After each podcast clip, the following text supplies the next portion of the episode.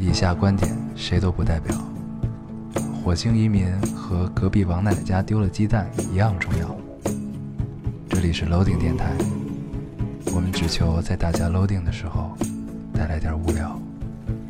Felt like the weight of the world was on my shoulders. 大家好，这里是 Loading Radio，我是烟偶。这期老高不在啊，然后我找来了我一个许久未见的好朋友来录这期节目。然后他正好刚从瑞士回来，可以跟大家聊一聊关于呃瑞士一些乱七八糟的事儿。然后啊，还有这期我们又是在马路上录的啊，这个夏天，北京的夏天，然后刚刚连着下了两天大雨，然后感觉一切空气中都充满了这种潮湿和，其实今天还有一点闷热。对对，一直没让你说话。哦，对，你可以先给大家来一个自我介绍。大家好，我是苏茶，呃，我是职业摄影师。嗯，苏茶刚从呃瑞士回来，然后正好在北京做一个展，然后对吗？嗯待会儿再聊这个展，然后先聊一聊。呃，你在瑞士是在阿尔卑斯山上对吗？啊，对，在瑞士南部的瓦莱州的阿尔卑斯山上哦，瓦莱州的阿尔卑斯的山上。啊对去做什么呢？去做一个艺术家驻地计划，然后是三个月的时间。嗯，在这边可以给大家解释一下，呃，什么叫艺术家驻地计划？大概就是你从这边这边的机构或者个人申请那边的画廊啊，或者一些艺术机构，然后那边会接收你，管你的吃住，然后你在那边要完成一个项目，大概就是这样的这样这样的一个过程，对吗？对，是的，对，然后，呃，在那边完成的这个项目就是目前在北京展览这个，对吗？啊，对的，嗯嗯，这个展览的名字叫，呃，叫什么来着？叫做瓦莱日常图景，瓦莱，就是你生活的那个瓦莱州那个地方，对吧？对，哦、然后，呃，这个项目其实叫日常图景，主要还是拍的一些关于瓦莱人民的一些日常，对吗？啊，可以这么说，就是关于很多日常化的那个生活场景，所以所以叫日常图景。嗯，然后我们也会在这个我们更新的微博下面发一些发一些关于苏元豪这这回拍的展览的一些照片，然后，嗯，咱们先热热场吧，在那边你是怎么到的？怎么怎么到的那个？我听你说是在雪山上的一个小村庄，对吗？哦，没错，只有缆车和公路，公路冬天会封吗？就是雪大的时候。就是雪特别大的时候，它会有那么几天可能会封路。嗯，，对，然后缆车基本还是可以维持嗯，运行的。就是说那个地方，呃，是不不足以不足以自给自足的，基本还是要靠外界的物资，对吗？啊，对对，哦因为它海拔有一千六百米。一千六，那还好，还好。我们常生活在拉萨的人都觉得还好。对，然后还有一个是，呃，你是先到的瑞士的日日内瓦，对，然后从日内瓦再坐火车吗？嗯，是的，坐火车到了那个，所以从日内瓦坐火车去这个我所在的地方叫贝尔，我想一想，贝尔格莱德，对，应该是这个名字。贝尔格莱德，对吧？对、嗯对，然后从那边坐火车，从日内瓦坐火车过来，大概是四五个小时，我记得。嗯，啊，其实相当于与世隔绝的过了三个月，算是吧，就是嗯人烟稀少，人烟稀少，对对对就没有那么与世隔绝，但是嗯算是脱离了正常的人人类社会嘛，相当于。对，非常的寂静，非常的安静，嗯很嗯，少见到人，就你每天打开窗户都是雪景，除了白色就没有别的了，对吗？差不多。雪直到四月底才开始融化，你去的是几月份？我是三月初的时候去的。三月初去的，嗯然后六月份左右回的，对吧？对对，那算他们那边的春季。呃冬季，然后转化到春季。对，五月份算是开春的，嗯，但是我们在五月他那边五月份开春，对吗？算是对，但是嗯五月中旬还下了一场雪，哦，所以可能山上气候有点多变。嗯，对，然后在那边是住在一个画廊里吗？或者是住在一个呃，我一直想说，我说这个小村庄居然还有一个画廊，那不是画廊，对。嗯但我们这个项目是由瑞士的叫做商地可持续发展基金会，嗯来呃发起并且资助的。嗯然后我住的那个，我住在那个村庄里面的一栋房子里面的一套公寓，对，所以等于是哦民居里面。啊，那它它里面像村庄里面的房子也是比较矮的那种，呃两三层的样子，对，就是很北欧风格的那种房子对？，都都不高，然后有有几种，有一种是是特别传统的那个瑞士那种阿尔卑斯山区度假的小木屋，然后有好几十年甚至近百年，就是用对，嗯。然后就是用木头搭的，嗯。木头搭建的。然后我的工作室就属于这样的类型，嗯。然后我自己所住的是一个还算是比较现代化的一个公寓，嗯。就是就是那种呃怎么说呢，欧洲的那种公寓吧，就是欧洲小城市的公寓的样子。啊对对对啊啊，是这样。那因为我我我当时在朋友圈看你好像又在那边有一个小布展，一个小展览，然后也也是在小村子里吗？还是在它的城市里面？对，那个展览是我们驻地结束之后，在他们的呃城市里面做的，但他们的城市也是大概只有几万的人口吧，几万人口对对对，所以可能等于我们一个街道。我不你们在街道办事处里做了一场展览，差不。多对。然后我们、嗯我们做展览那个场地，呃，那个画廊是一个也有好多好多年的历史，嗯几十年还是多少年？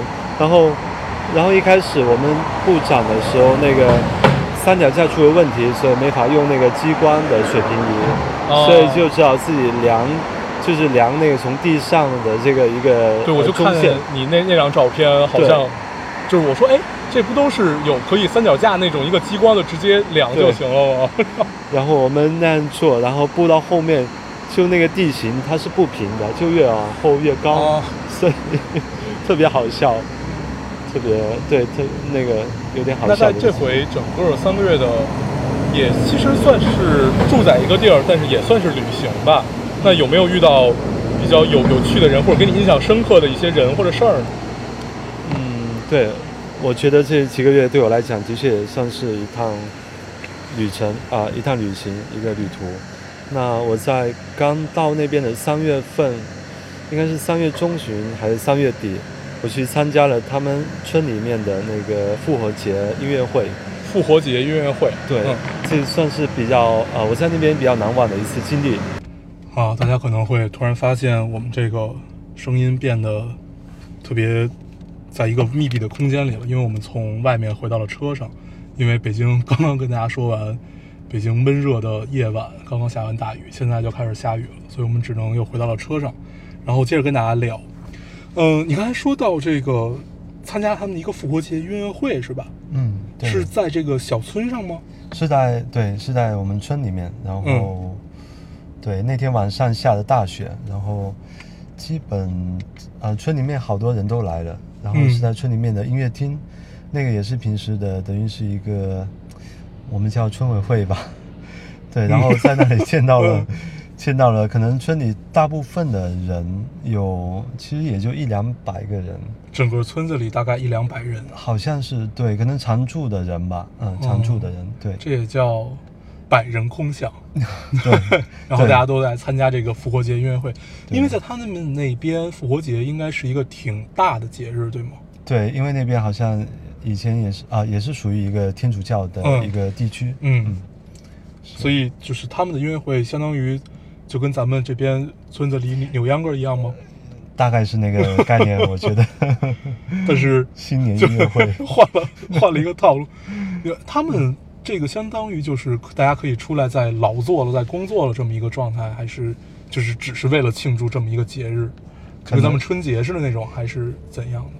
对我猜有可能像是春节或者是像他们圣诞节之类的哦一个节日，然后他们说是年度一次，就一年一次这样的一个音乐会，然后嗯对大家会聚到一起，嗯然后他们的那个呃乐团的成员也都是基本都是这个村庄里面的人嗯来组成，嗯，然后那个水准也是蛮高的，对，还是蛮好啊，的。就看出来是练过的。嗯嗯，对、嗯对，指挥啊什么的都哦各种乐器挺、哦，就真的真的是对一个小的一个乐团乐团哦。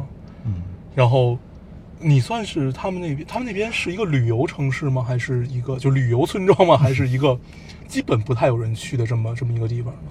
对他那边是怎么说？他那边呃，在那个我们村子在晚上，它是一个滑雪场，嗯。然后那个冬季的时候还是经常有人过来滑雪的，嗯，但基本因为这个地方名气并不大，所以嗯。基本没有那个亚洲人过来，啊所以我他们见到你就对跟见到一个对我外星人一样。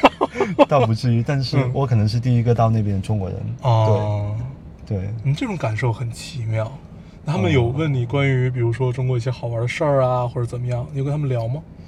他们那边也说英语吗？呃也有，他们其实那个地方讲的是德语，讲的是德语，然后啊而且他们的德语跟德国的德语又有一点点不一样，可能有一点嗯方言化了、地方化了。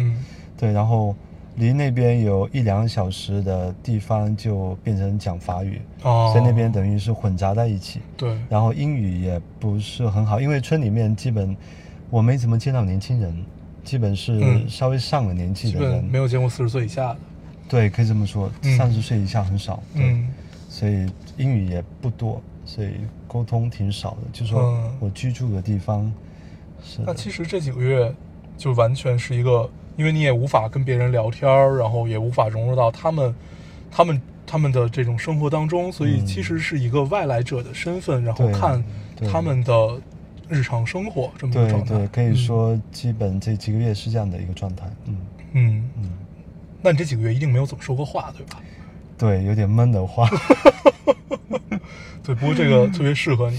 你是我见到所有很很多艺术家里面话很少的这个之一，但是基本算是话最少的了，基本是最不愿意去表达自己的这么一个人。嗯，然后我是，所以在这块儿可以给大家说一下，我是把他生拉硬拽，然后转来录录这期电台的。他一直特别特别特别不知道自己该聊什么，怎么样怎么样。然后事实上，我认识你这么多年，好像很少听你说过大段的一段话。然后唯一听你说过大段的话，就是你刚才跟我说你的整个展览的一个呃架构吧。然后他说完这段话，我就问他，我说你这段话是不是练过，或者你刚写完，或者怎么样？你待会儿可以给大家说一下，因为嗯呃，其实其实整个这个你所有对这个地方的表达都是、都是这次展览里有的嘛，嗯嗯，对吧？嗯就是你的表达方式是摄影、文字和这个录像，这回是这三样，对吧？嗯嗯然后，呃，基本都充斥在这回的这个 展览里。那可以跟大家聊一下。嗯，好的。呃，所以那我就从一开始聊，嗯，就是我们这个驻地项目，它的呃，它的宗旨其实是关于环境可持续发展，所以就这个基金会的对宗旨。这个对、嗯嗯这个基金嗯。会、对，所以呃，我们要做的东西其实也需要跟这个环境有相关联的一个主题，嗯。这是最开始他们提出的一个一个要求。但是我在到达瑞士的第一个星期，呃，就改变了这个想法。我原先是想做关于气候变化的，嗯的一个的一个摄影专题，嗯对。但是我到那边的第一个星期，呃，我们第一次见面，然后开完会之后那天下午，我坐火车回去的路上，嗯我临时，呃，临时起意吧，临时决定，然后中途下了车，然后去看一个小村庄，叫做拉隆，然后那个呃拉隆拉隆，嗯对，是翻在你从日内瓦回回那个啊什么的途中是在是在我从那个瓦莱州的州府吧，回我、哦回回我你的小住的对小村村庄的那个路上，嗯。对，然后拉拢，然后那边有那个德语诗人啊不啊对德语诗人，但他其实是奥地利人，嗯。奥地利诗人里尔克的那个哦，墓地、就是你特别喜欢的那个。啊对，对。我喜欢的，对，嗯。所以呃那天下午算是改变了我的想法，嗯。然后那天下午给我的呃很特别的感受，因为算是我第一次在那边出行，就刚到那边第一个星期，嗯然后第一次出门，嗯。然后那个峡谷里面其实是有点像我们的中国云南云南的中甸，就是现在叫香格里拉，或是嗯西藏或者嗯。青海之类的那种高原地区，又是嗯峡谷，然后它的风那有点像羊湖那边，对吗？羊啊，对对吧？有就是就是有一点就是西藏羊湖对那那个那个感觉。对，但还没有那么美。嗯但是对自然还没有那么美，但是那个呃城市化的东西更多一点，嗯，就是说更对人居啊呃那个社区啊什么的，人类文明更发达一些对，是的，嗯是对。然后那天下午回来之后，我看到了那个里尔克的那个呃遗嘱，就是他他在瓦莱州度过了他人生最后可能五六年，然后他死在那里，并且埋葬在那里。嗯然后他去世前不久写信给他的一个朋友和赞助人，他说：“呃，我愿意被埋葬在这个拉隆教堂边上的那个墓地里。”嗯，然后他说他是在这个地方第一次感受到呃这个这个地区的那个阳光和风，嗯然后就说这个地方给了他最初的一个感受，嗯很嗯完整的一个感受。然后他想要死后埋葬在这里，然后我觉得这一段他的这一段话给了我呃一个不小的一个启发。然后我就在想，那么他在当时是一九二几年的时候，他所感受到的东西，他所看到的东西，他所呃对他感受到阳光，他那个风，然后这一切，那么在呃相隔有接近一个世纪一百年之后嗯。的当下，在这个二零一六年的三月份，嗯。我也算是我也大概感受到了某些就是比较特别的东西。那我在想，那这些东西你是在回去的途中嗯。感受到了不同的东西？啊，就是在去的路上。啊，在去的路对，上，反正就那哦天下午吧，我在那里嗯度过了一个下午吧，就是两嗯三个小时。嗯。嗯嗯，然后再再坐火车回去。然后那天下午，其实可能就是因为第一次出行，然后因为你到了一个地方，你第一次出去，那么这个算是一个第一第一印象，嗯所以这这个这个第一印象也会很大程度上影响你对这个地方的一个观感或是一个判断，对一个就主像我们每观的印象。到一个新的城市，对，你第一个遇到那个出租车司机一样，可以这么说。就是你从机场打酒店途中遇到的那个司机，真的会决定你对这个城市的印象。嗯嗯是，然后呢，然后你就决定，呃，放弃掉之前对之前的那个关于环境的项目，嗯然后还是，然后你的新的项目就是由这句诗，就是由他，由由这个诗人来的，对吗？啊、对，所以我等于是从这里得到了启发，然后我决定就是从这种呃凭着直觉以及这种呃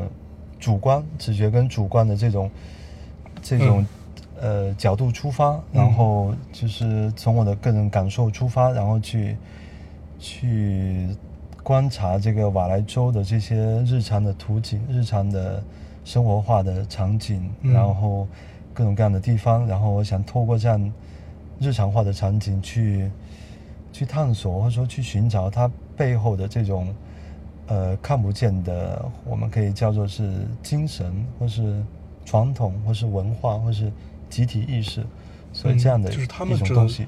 就你想透过照片和你嗯的。通一个外来人三个月他们的观察，然后表达一个他们的生生活状态。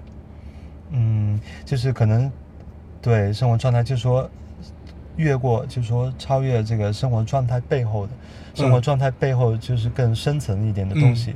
就隐隐的跟他们的对。人类意识就是在这边，呃，对。那嗯。那那我可以尝试理解，是嗯。你想透过这片风景、这群人、这个地方，嗯。然后来试图了解你所爱的这个诗人，他在他不管他选择在这埋葬也好，还是他嗯。选择在这边生活也好，嗯嗯嗯，透就是透过他们来了解这个诗人真正的对这方地方的爱或者一种感觉吗？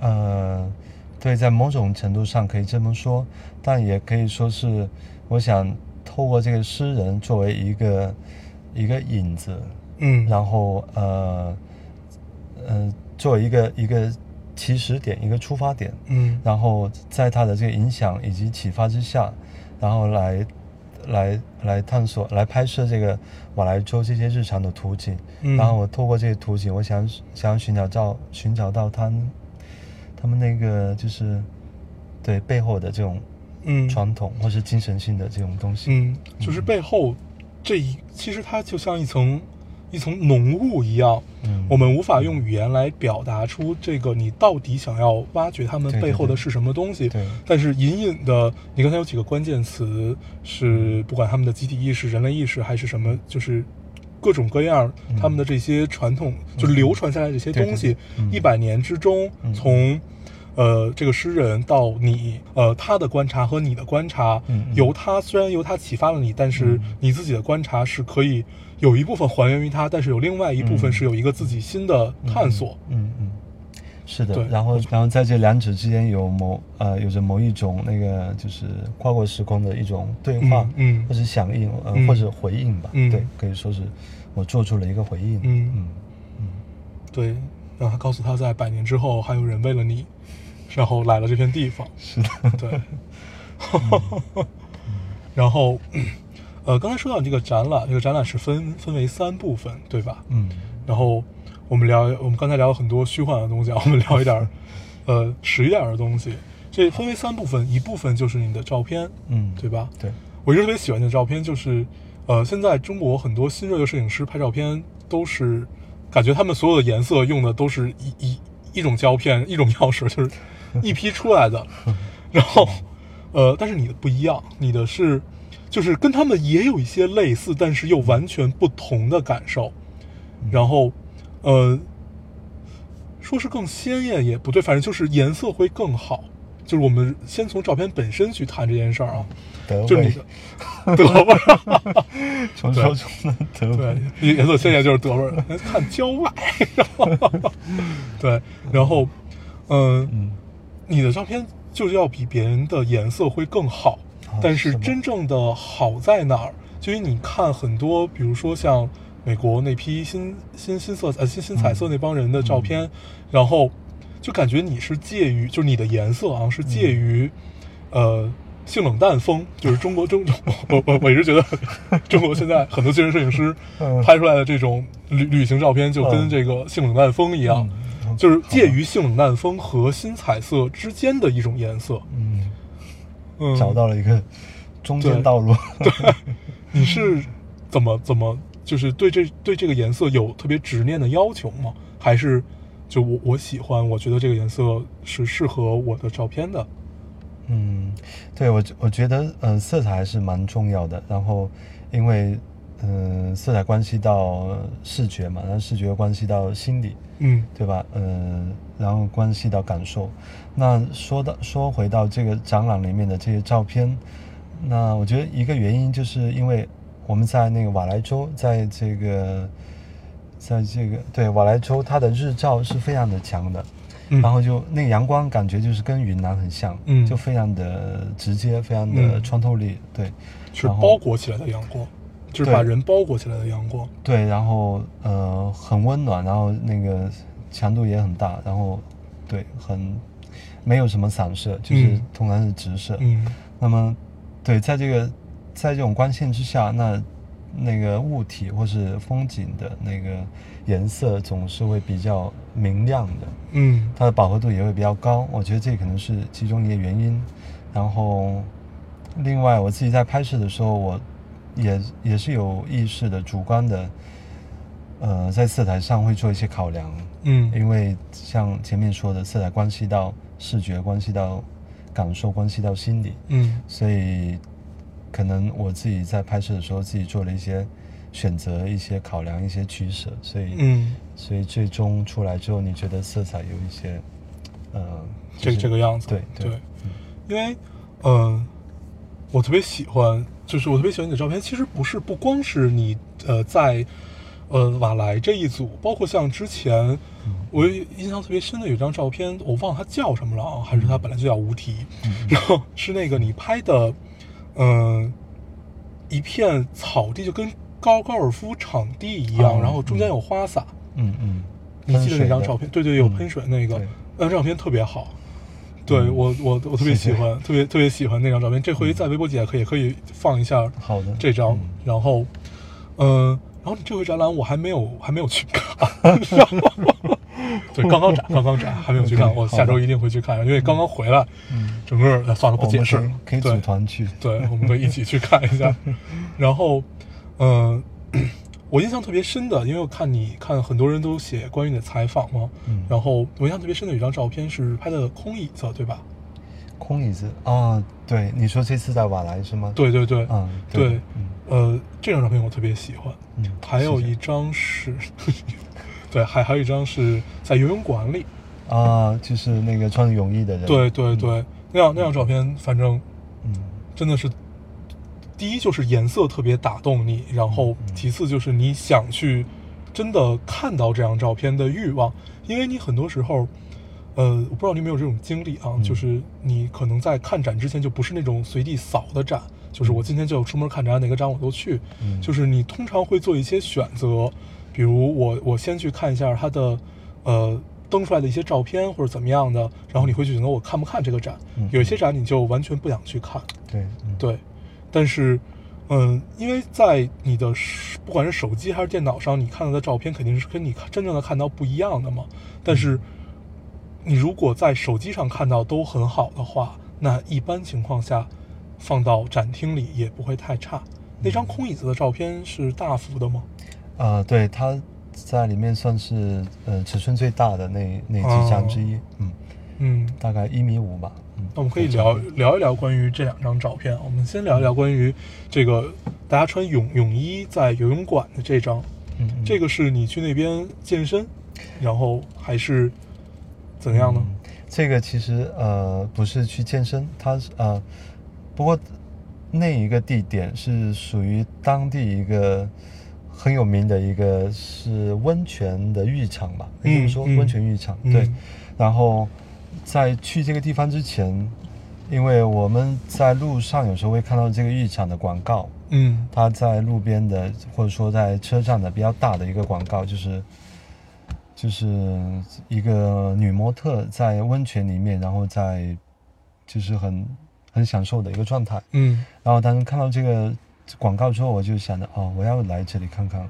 然后我大概对于我自己想要拍的照片，我也有了一个预想，嗯就大概是人在水中的状态，或者说是人在水边的一个一个状态或者一个肖像。嗯然后，对，然后呃，我就呃基金会的基金会的人帮我联系了这个浴场，然后他得到了这个许可，然后呢，我那天下午就就去了，嗯。然后我大概在这个泳池边上花了有一个多小时时间，嗯。然后那天下午正好是碰上当地的一个游泳队，他嗯们在那训练，嗯。然后对，所以是一个男教练，然后带着一群呃年轻的这个运动员吧，或是孩子吧，就十几二十岁的十几岁的孩子，然后是觉得孩子就是就少年运动员对少年运动员，嗯嗯。对也有学生啊什么的，嗯。对，就当地的运动员，嗯，少年人在那游泳，然后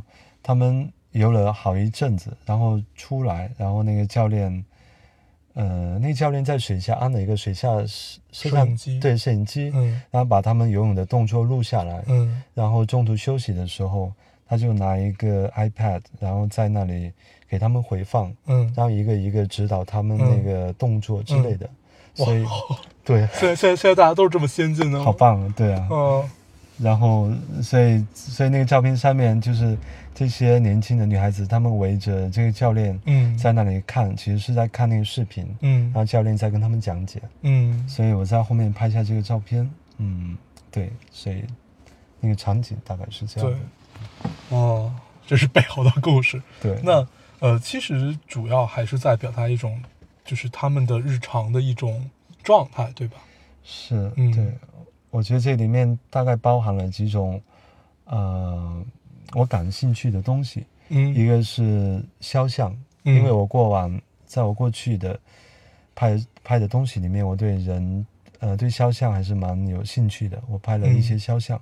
那这一次我把这个也看作是一个肖像，嗯，但它不是关于某一个人的一个嗯。肖像，是一个群像。对，它是一个对群像，它是一个群体，嗯。有那么七八个人一个嗯。群体的一个肖像，然后在这里面大概能够体现出某一种共性，就是共同的嗯，东西在里面，嗯对，然后嗯又、又呃联系到整一个地区，对吧？就是这共同的这可能五六个年轻的女孩子，以及这个年轻啊、以及这个男教练，他们首先是作为一个群体，然后透过这个肖像，对他们有一种共性在里面，有一种联系在里面。嗯。然后我觉得这个可以作为一个缩影，一个一个缩影，就是哦。整一个整个一群个体对群体的缩影，对年轻的群体，就是这个群体里面的年轻少年人或者说年轻人的一个、一个嗯一个缩影。嗯，对，然后又拍到他们的身体、他们的皮肤、他们的呃曲线、他们的线条、他们的呃就是很他们的人，对对，就是很 很清楚、很清晰的一个感受。嗯，再不给大家说一下，很很多，嗯，很多艺术家，包括摄影师，在创作的时候是没有一个特别明确的，就说我一定要去表达一些什么嗯。的这样一个状态，很多都是一种隐隐的感觉吧，嗯，就是这种感觉对了，它就对了，呃，错了，那也也就是废品而已嘛。嗯。然后你的感觉，然后如果能引起共鸣，或者说你能知道你到底在做一些什么的，这两个至少有一个吧。嗯就是我觉得如果能达到一个的话，就算是一个成功的作品。嗯嗯对，嗯。嗯，大概就是这个样子。对我蛮同意这对吧？看法，对，对，要要不就是你特别能表达自己，就是我知道我一定要怎么样，这个别人理不理解这是无所谓的。嗯，这是一种，还有一种就是就是刚才说到的，就能引起共鸣，能让别人认同，这是另外一种嘛。第二种可能相对于，呃，更更容易被大家认可，但是正因为有第一种，不断的有人去用不断的视角，然后来表达，也许看起来很平常的一件事儿，嗯。这样这个世界才变得有意思嘛，对吧？对对，嗯也是这样的，嗯那我们聊第二章，聊第二个我特别喜欢这张空椅子，那是在剧院嘛？啊，对，是在瓦莱州的州府的一个剧院里面嗯。拍到的，应该是一些很老的椅子了吧？对，很老的剧院，可能也是上百年，对，那边好多东西一百年都很短，啊，好多东，西都是 上百年、几百年，对，嗯，对我嗯。那回还特意看过一个，呃，是我忘了在哪个平台上说，为什么很多欧洲包括国家的建筑能都能保存几百年、上千年，然后但是中国的并不行。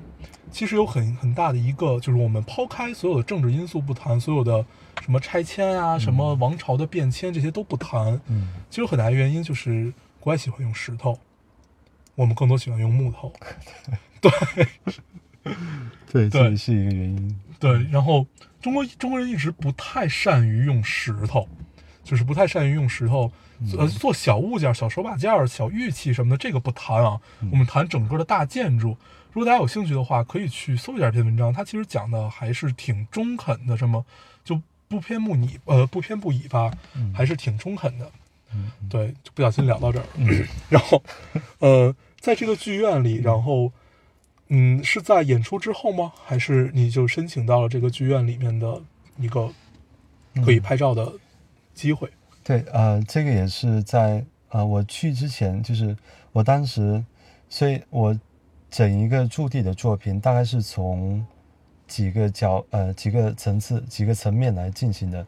第一个是从那个日常化的生活场景，嗯第二个是从这种文化性的空间，对文化性的空间，比如是剧院、电影院、博物馆、美术馆嗯之类的。嗯然后第三个，呃，也是比较偏向文化性吧，就是一些，对，可能再进一步，就是就是一些历史性的记忆吧。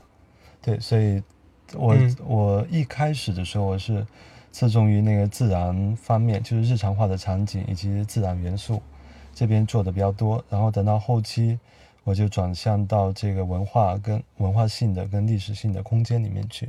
嗯那么我当时就想到，呃，我要去看这里的嗯博物馆、美术馆以及他们的剧院、电影院，或者是那个呃舞蹈空间等等，就嗯这些有人的气息的存在，以及有有多年的历史，然后有多年的痕迹，对人积淀类活动。对嗯活动的痕迹啊、气息，嗯对，所以我查到那边有这个剧院，然后我们联系的这个剧院，然后也是得到了许可，然后那天下午安排了时间去，呃，去那边探访以及拍摄。嗯对，这是一个过程，是这样的。嗯，那就是你是想透过这个椅子，嗯然后来表达对这个整个它的文化空间的一种，呃，它的状态的表达吗？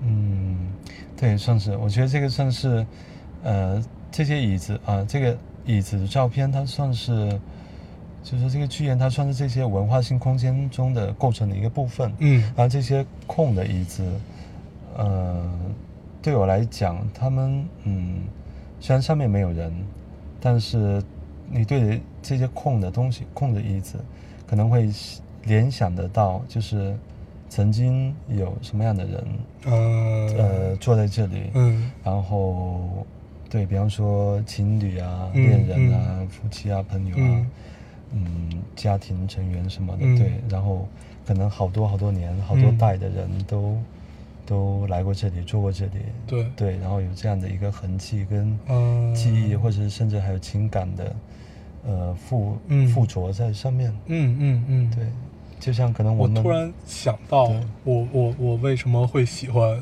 这张照片啊？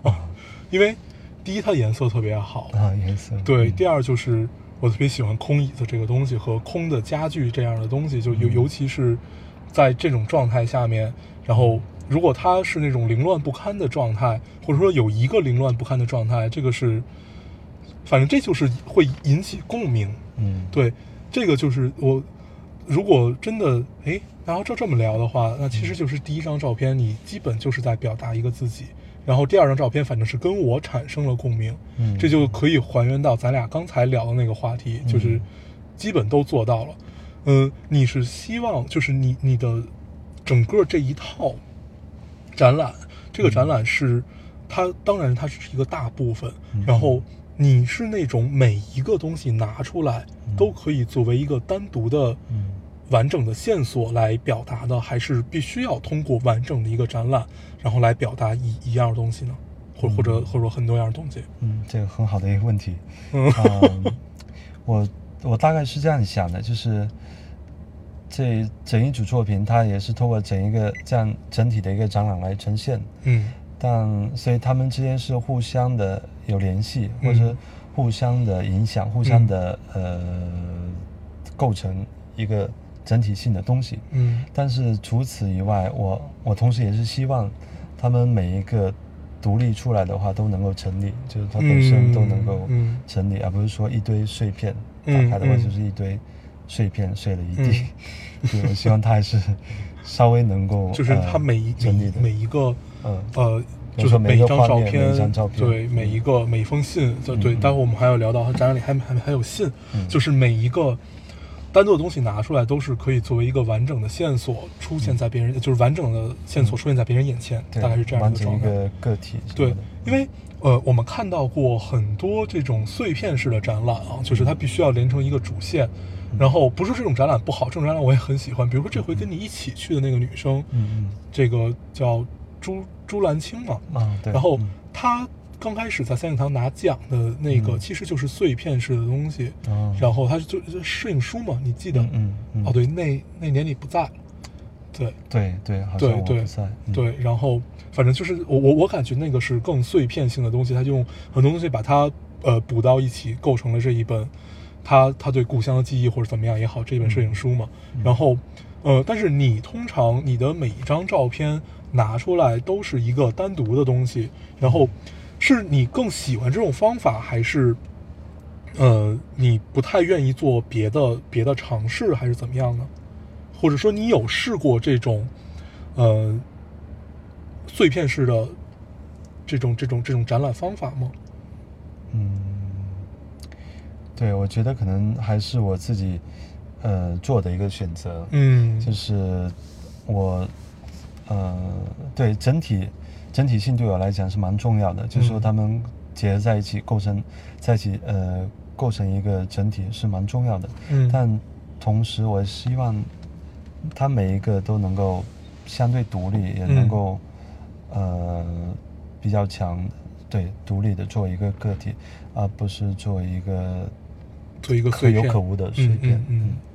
嗯。好，那我们来到展览里，呃，另外两样啊，我我记得是有一个录像的，你之前跟我说，啊、对，是有一段关于鸟的录像。是在你那个小村庄的边上，啊，对，对，就是一个深山老林里面，对对，嗯，嗯，这个是你当时就坐在那儿直接录的吗？还是有一个？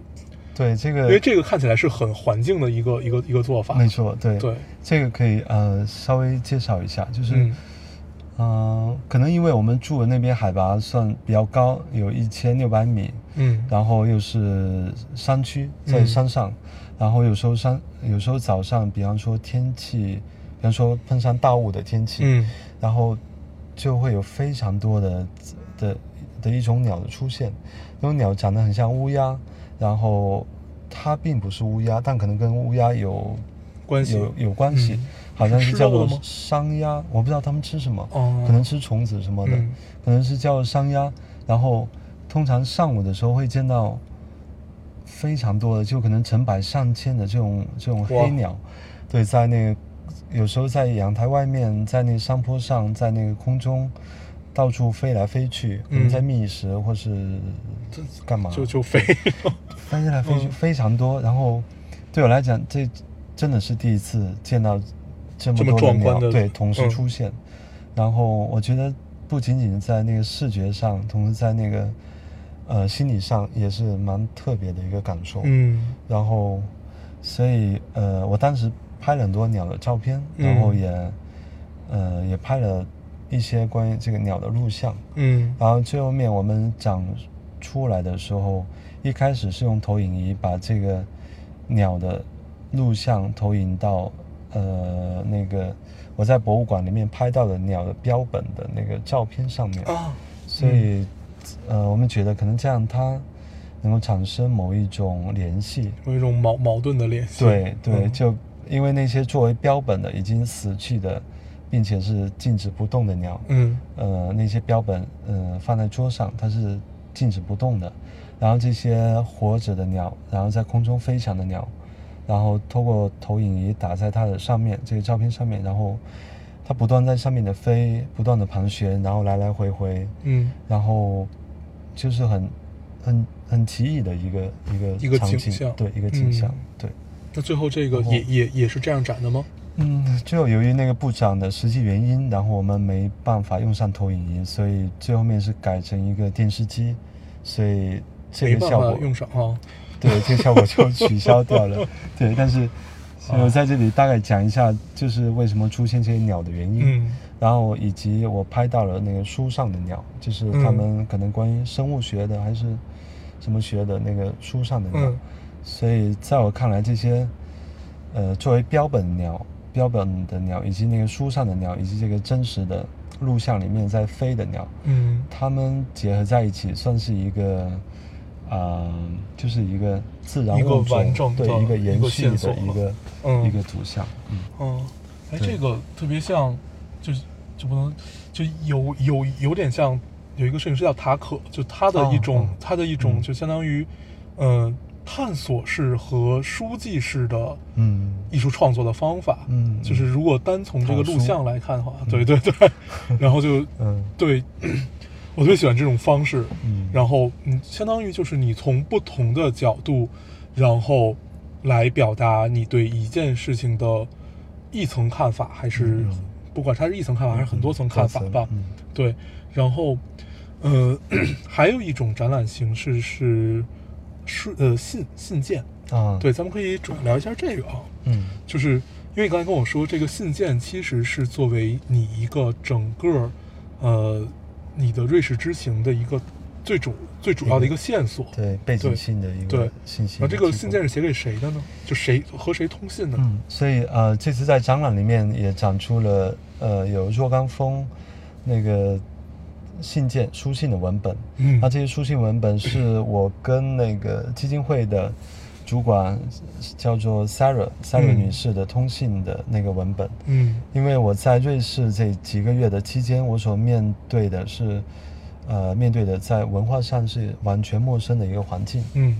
陌生的一个文化环境，所以有好多的信息都是通过跟 Sarah 通信来获得。嗯。比方说，所以我们的通信里面会涉及大概这几样内容，比方说，第一个肯定是问候，对，然后会关于天气的讨论，比方说 接下来会下雪吗？或者说接下来天气会好转，那么你可以去哪哪哪，嗯去哪里？对，然后以及那个我想去的地点，然后他给我的建议，然后他给我的一些反馈，然后再加其他一些事务性的信息。嗯，所以，嗯，首先我觉得在内容上，这些书信，它是整一个驻地项目的一个比较完整的一个呃信息的一个提供，嗯。一个背景的信息，包括时间上从开始到结束，嗯。所以我们想是能够提供给这个观众一个呃一个线索，对一个线索，嗯嗯。对，包括时间性的以及内容性的，对，这是第一方面的考虑。然后第二个原因是，啊，第第二方面的想法是，啊，这些书信收件那个收件人都是我，嗯就是 Sarah 写给我的信，嗯然后所以长出来的只是他写给我的信，但是我我给他回的信并没有长出来。嗯但是我在这些书信的文本上面，我结合了，呃，主要是有我在途中或在路上用手机拍的一些那个照片，嗯就是快照之类的照片，然后叠加在上面，然后一个简单的想法是想在这些呃文字，就是文本的那个意象以及这个图像的这个文学性之间建立一个嗯。开放性的一个连接。嗯，对，因为文本它是有它的 局限意象的。对。啊，对，然后对想建立哦这样的一个连接，能能理解这种做，就相当于对。呃，不能说就你是用照片来回答他的话，大概就是一种他发给你的信和你的嗯。照片之间有一种，呃，就相当于是记录你旅程的一个线索吧，嗯就是嗯通过文字和照片，然后对。来，呃，其实联系。呃，浅一点的讲，嗯就是就是你整个旅行的线索；那深一点的，肯定就是呃，你真正这套作品想表达的，是他们的集体意识也好，还是他们的传统也好，就是这些东西嘛。嗯。对，大概是这样一个样子嘛？嗯对，然后嗯。对，而且他们就是这种书信格式，呃，可能能够提供给读者一种比较相对比较亲密的那个心理感受，嗯，因为它在形式上也类似一种那个图文日记，对吧？嗯。可能对，像你一个日记 对。之类的，对，所以有这样一个想法。然后我的那个摄影照片，我的那个摄影作品是等于作为一个我的一个回应，嗯，对，因为书信是他写给我的信，对，然后我的照片作为我的一个回、嗯。回应，嗯。然后啊，那其实这个整个展览已经很完整了。就是如果这么看起来，其实是很完整的嘛。呃，哪怕你抛开录像不谈，你有展览本身，然后也有整个的一套大线所在，嗯，然后真的是能穿起来的这么这么这么一套东西。试着想要这么做，对，但不知道是否成立和成功，行，嗯，那呃，我们还是就是那就从这个大的方面去聊的话，你的照片，很多人都感觉它是充满着一种诗性，嗯，就是会隐隐的有一些诗意的东西在里面。嗯。其实不光是呃你在瓦莱的这一组，嗯嗯，还有很多，你就包括你像你之前拍的，从颜色上讲，从构图上讲，从哪儿讲吧，它都是隐隐的，就是作为照片本身就是带着一种诗性。嗯然后你是故意要这样做的吗？还是就是这样去这样去拍，然后就就就这样了？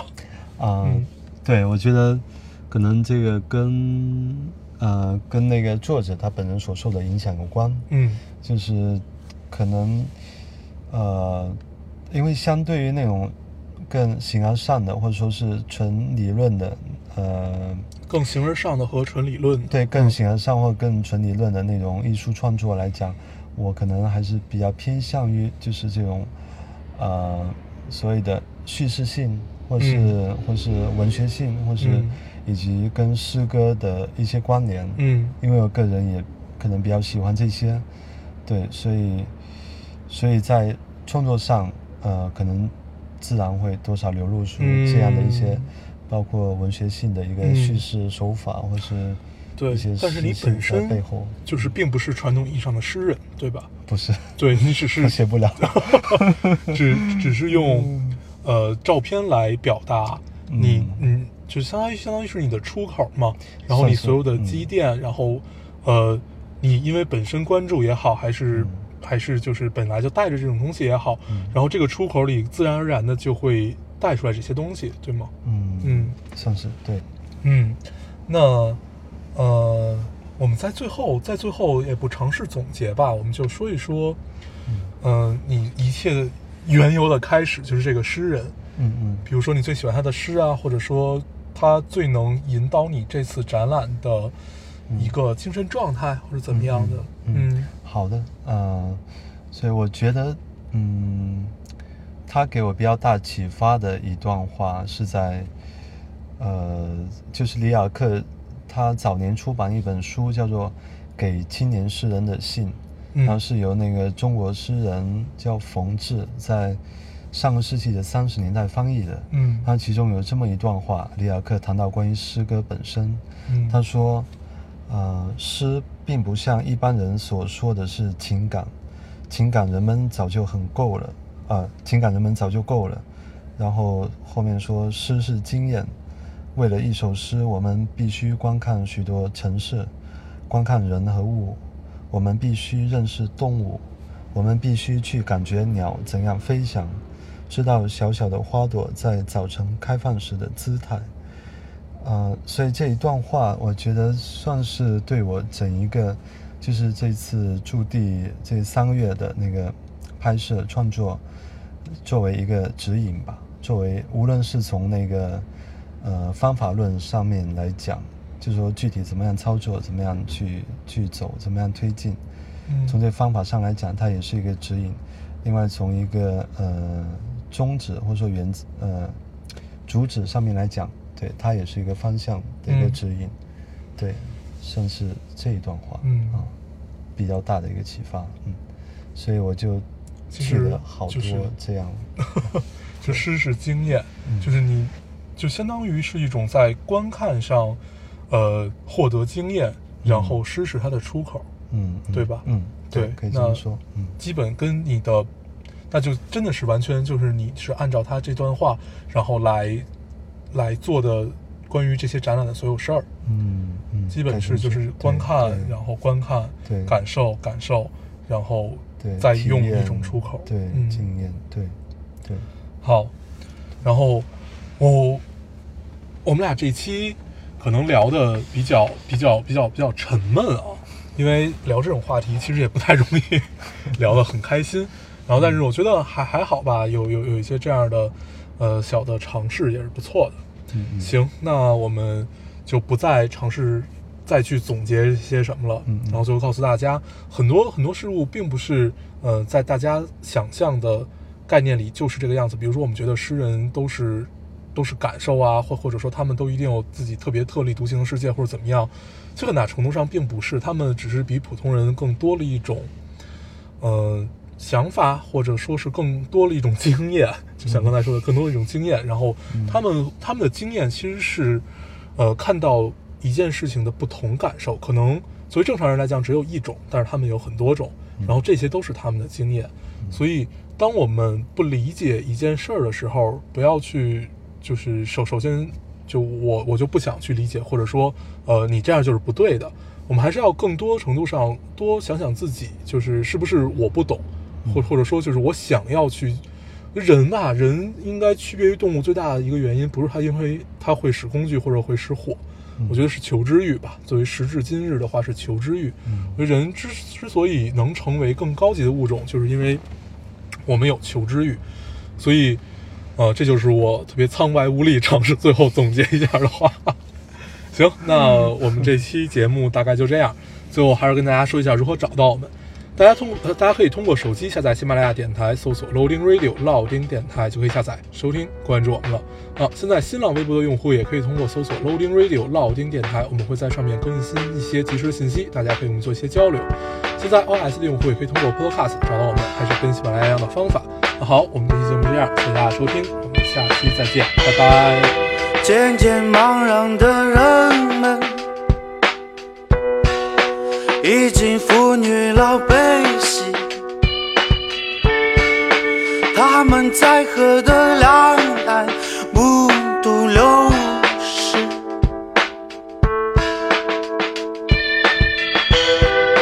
在微亮的黄昏里，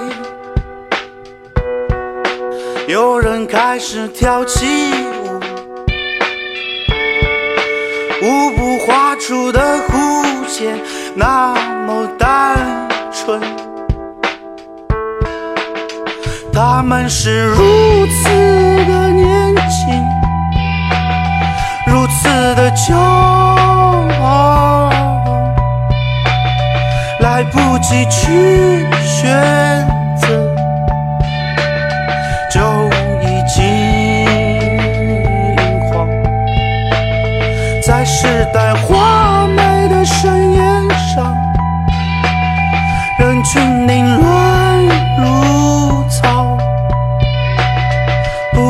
不懂